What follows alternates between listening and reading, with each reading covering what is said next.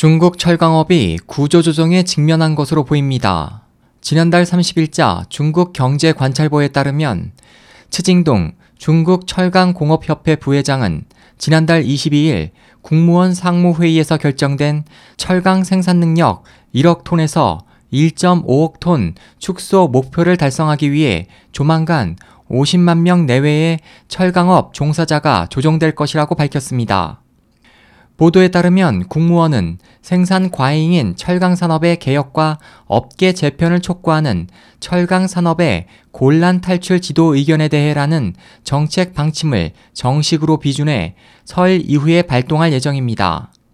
이 정책은 적자 좀비 기업인 일부 철강 기업에 대한 파산 처리와 업계 구조 조정을 실시하는 것입니다. 또 50만 명 내외의 철강업 종사자에 대해 재정 지원을 기초로 근무 연수와 기술 숙련도 등을 고려해 이들에게 기업이 일정한 금액을 지불한 후 정리 해고나 조기 퇴직 등을 실시하게 됩니다.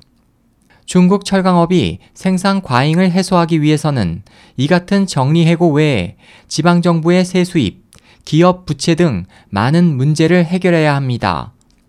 대기업을 포함한 주요 철강 기업 80개사의 부채 총액이 3조 위안 약 545조 원에 이르고 중앙정부가 은행에 국유 철강 기업에 대한 대규모 대출을 우선시하는 것 외에 세수입에 기여한다는 이유로 지방정부도 보조금을 주고 있기 때문입니다. 중국 연합 강철망의 최신 통계는 철강 과잉 생산을 줄이기 시작한 지난해 이후 감소된 생산량은 6천만 톤에 달합니다. SOH 희망지성 국제방송 홍승일이었습니다.